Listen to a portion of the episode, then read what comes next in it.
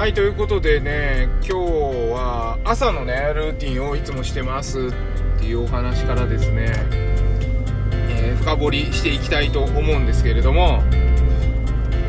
いつも朝、あのー、起きてまずはツイッターとか見るんですね。で見てパーって見て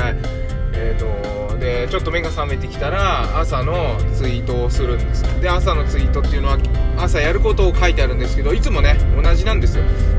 ちょっと順番は違うけどいつも順番っていうのはねあんまり気にしてません。上から順番にやっていくんじゃなくて今日一日やることをなんか寝ぼけてる時にあの吐き出してで脳の目覚めを促すと。でね朝目がパッチリ覚めて用意スタートで始まるんですけどでその時にもうねずっと同じなんでフロー状態になっちゃってるんですね。だからもうルンルンなんですよ。もう何て言うんだろうな。もうルンルンルンルンしてて 手がパッパッパッパ動いてどんどんどんどんできて時間も見なくてもいつも同じ時間に終わるみたいな感じなんですね。でそれってね、あのー、何なのかなっていうと、あのー、前もちょっとお話ししたかもしれないけどイチローさん野球選手のねあのイチロー選手がね、あのー、朝起きた時にいつも同じ足からベッドに降りて同じ行動をとってでなんだっけ朝カレー食べるんだっけ？カレー食べてでいつもと同じ道を通ってって言って完全に同じ道を通ってね、あのー、スタジアムまで行って練習するっていうお話をしててでそれまさしく、あのー、ルーティン化することによって脳をフロー状態にするっていうことだと思うんですよね。で、あのー、脳科学者の茂木健一郎さんも言ってるんですけどもう一日の全ての時間をフロー状態にすることは可能だっていうんですよ。っていうことはですよ。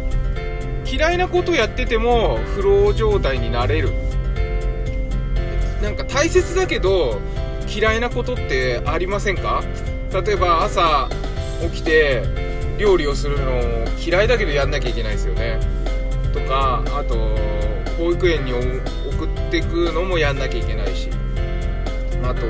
週に何回か買い物行ったりするのもやんなきゃいけないし掃除もやんなきゃいけない。なんかそういう嫌いなことこそまずはあのルーティン化するといいのかなと思うんですね。でルーティン化して何度も何度も繰り返して脳って筋トレみたいなことができるんでね。何度も何度も繰り返すとあの覚えてくるんですよね体。がでそうなってくると勝手に体が動いてあれをやろうって思ったらもうそれは終わっちゃうみたいな感じな感覚になるんですでそれは何度も何度も繰り返す必要があるしいつ、えー、そこに達成するかっていうのはね人それぞれ違うと思うんですけど何か一つのことでフロー状態を生み出せるようになるとその感覚っていうのが覚えてきてねこれは実体験なんですけどなんか意識的にそこに入れるようになるんですよ。でそれをやればね、嫌いなことも大切だけど嫌いなことも好きになれると思うんです。で今日の題名は大切なことと好きなことの関係性なんですけど大切なことを好きになっちゃえばいい例えば子育ても好きですっていう人ともうこんな大変なことあるかって思う人いると思うんですけどそれは大変なことは嫌いなことじゃなくて大変だけど好きなことに変えればいいわけなんですよ。って思うんですね。でそれをやる方法としては一つの方法として毎日ルーティン化してフロー状態を作るということ。でフロー状態っていうのはあのー、すごくね大変な状態なんじゃないかって想像するかもしれないんですけど実はそんなことなくてもう必要な脳の部分しか動かない。もうこれは脳がねこれをやるって決まってるからもうじゃあ俺たち休むねって言ってその他の部位は休んでる状態だっていうんですね。でぼーっとしてる状態あるじゃないですか。例えばソファーでぼーっとしてる。あれはね全てのセンサーが働いてて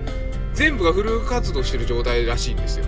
ぼーっとしてるっていうのはね逆に。実はあれ休んでるようで休んでなかったりとかしてだから何かこうフロー状態にするためには、えー、何回も何回もやって体が覚えてあ僕たちは休んでいいんだ。あなたたちだけ本気で動けばいいんだ。で本気で動いてる脳の部位もいつもと同じだから心地よくできる。そうするともう鼻歌ルンルンみたいな感じでそのことが進んでいくっていうような状態になる。ここを嫌いなことだけど大切なことで目指せばですね、えー、大切なこと嫌いだけど大切なことで目指せば嫌いなことが好きなことになるっていうふうに私は思ってます。それで別に嫌いじゃないんだけど朝のルーティンはもう極力、えー、フロー状態でできるようにですねいつも同じようにやってだからあのー、お昼のねお弁当を持ってくんだけどいつも同じもんなんですよ。まあそれがいいか悪いか置いといてね。だけど朝心地よく動けるっていうのは一日のスタートでねとっても大切だと思いますしそれをねあの皆さんもぜひねできたら、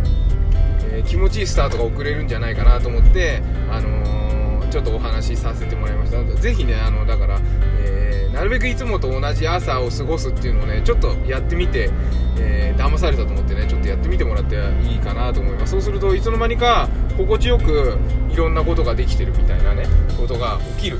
はずです、